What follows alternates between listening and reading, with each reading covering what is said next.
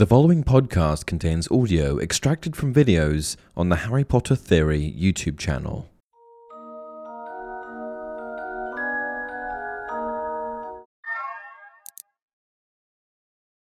Hey everyone, welcome to another installment of Harry Potter Theory. In today's video, we're going to be discussing Dumbledore, Voldemort, and the Elder Wand. More specifically, we're going to be discussing a popular fan theory which suggests that Dumbledore was never the true owner of the Elder Wand. The Elder Wand was the first Hallow created, made by Death himself, and it was said to be the most powerful wand that ever existed. The Elder Wand is made of elder wood, and its core is the tail hair of a Thestral. It's 15 inches long and has carvings down its length that resemble clusters of elderberries. With the Elder Wand, witches and wizards have historically been able to produce intensely powerful magic that others could only dream of. Some magic is actually altogether impossible without the Elder Wand, including things like mending other wands. We see this powerful artifact pass hands on numerous occasions throughout the Harry Potter story, and its ownership is of utmost importance to the plot. After all, it's the ownership of the Elder Wand that eventually allows Harry to defeat Voldemort, firing his own killing curse right back at him. But before Harry became its owner in his final showdown with Voldemort at the end of the Deathly Hallows, who were the true owners? Conventionally, it is believed that Dumbledore was the owner, followed by Draco, who disarmed Dumbledore, followed by Harry, who disarmed Draco. But one popular fan theory suggests that Dumbledore was never the true owner at all. So, where does that leave us? The main driver behind the theory is how the wand actually changes ownership. Conventionally, it is believed that a witch or wizard can only become the true master of the wand if they best the previous owner. But what does best mean? While it was originally suggested that besting a wizard meant defeating them, the Harry Potter story seemed to suggest later on that besting can include an act as simple as disarming, i.e., Draco with Dumbledore. But is that true? The theory in question suggests that disarming is definitely not a valid way of obtaining ownership, and that in order to become the true owner of such a powerful object, you need to take it forcefully, commanding the wand's respect. If we trace back the wand's history, we can see that Dumbledore took the wand from Grindelwald, and if we look at how Grindelwald obtained the wand, we can see that he did so in a cowardly manner, stealing it from Mikhail Gregorovitch in the night. Gregorovitch burst into the room at the end of the passage, and his lantern illuminated what looked like a workshop. Wood shavings and gold gleamed in the swinging pool of light, and there on the window ledge sat perched, like a giant bird, a young man with golden hair. In the split second that the lantern's light illuminated him, Harry saw the delight upon his handsome face. Then the intruder shot a stunning spell from his wand and jumped neatly backward out of the window with a crow of laughter. The theory is this because Grindelwald stole the wand in a cowardly fashion, he was never its true owner, and because Dumbledore took the wand from Grindelwald, who was not its true owner, he himself could not have become the true owner.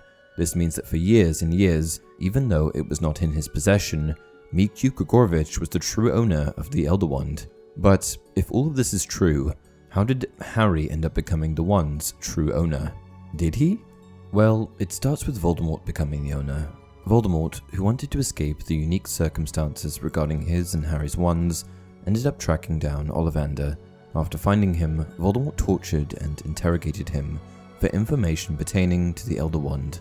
To this, Ollivander reveals that he had heard a rumor that Mikhail Gregorovitch still had it in his possession.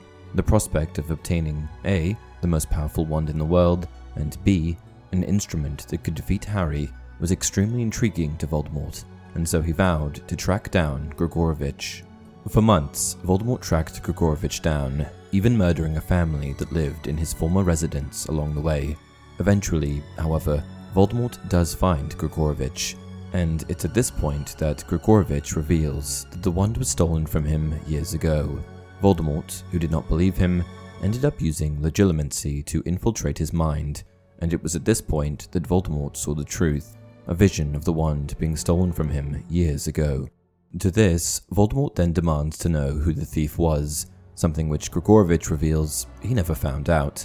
At this point, Gregorovitch, who pleaded with Voldemort for mercy, was no longer of any use to him, and is killed by Voldemort's killing curse.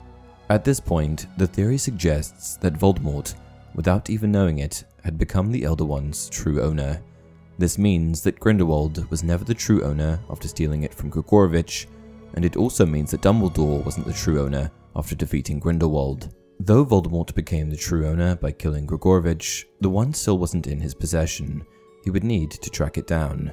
Eventually, however, he does finally wield the wand. The only issue is that this fabled, powerful wand is just not living up to his expectations. He tests it out time and time again, and believes that there is no difference between his ordinary wand and this powerful magical artifact. He eventually comes to the conclusion that it's not a problem with the wand, but a problem with him. Yes, he now held the Elder Wand in his possession, but from his perspective, because Snape had killed Dumbledore, Snape was the true owner, not him. This meant that the wand would never work to its full capabilities. It's not until Voldemort finally kills Snape that he becomes completely satisfied. What the theory suggests here is that, though he was the rightful owner at this stage, the reason he lacked power was for reasons unrelated to the wand or the wand's ownership. Voldemort didn't lack power because he wasn't the true owner, he lacked power because pieces of his soul were being destroyed. He was the owner of the Elder Wand now, sure, but many pieces of his soul had been destroyed without him even realizing it, making him weaker and weaker. When Harry scores a victory over Voldemort later in the story, destroying him, it's only at that point that Harry becomes the true owner. This theory is only reinforced by Rowling, who seems to suggest that it takes a great deal for the wand to properly change allegiance. The Elder Wand is simply the most ruthless of wands, in that it will only take into consideration strength. One would expect a certain amount of loyalty from one's wand, so even if you were disarmed while carrying it, even if you lost a fight while carrying it, it has developed an affinity with you that it won't give up easily.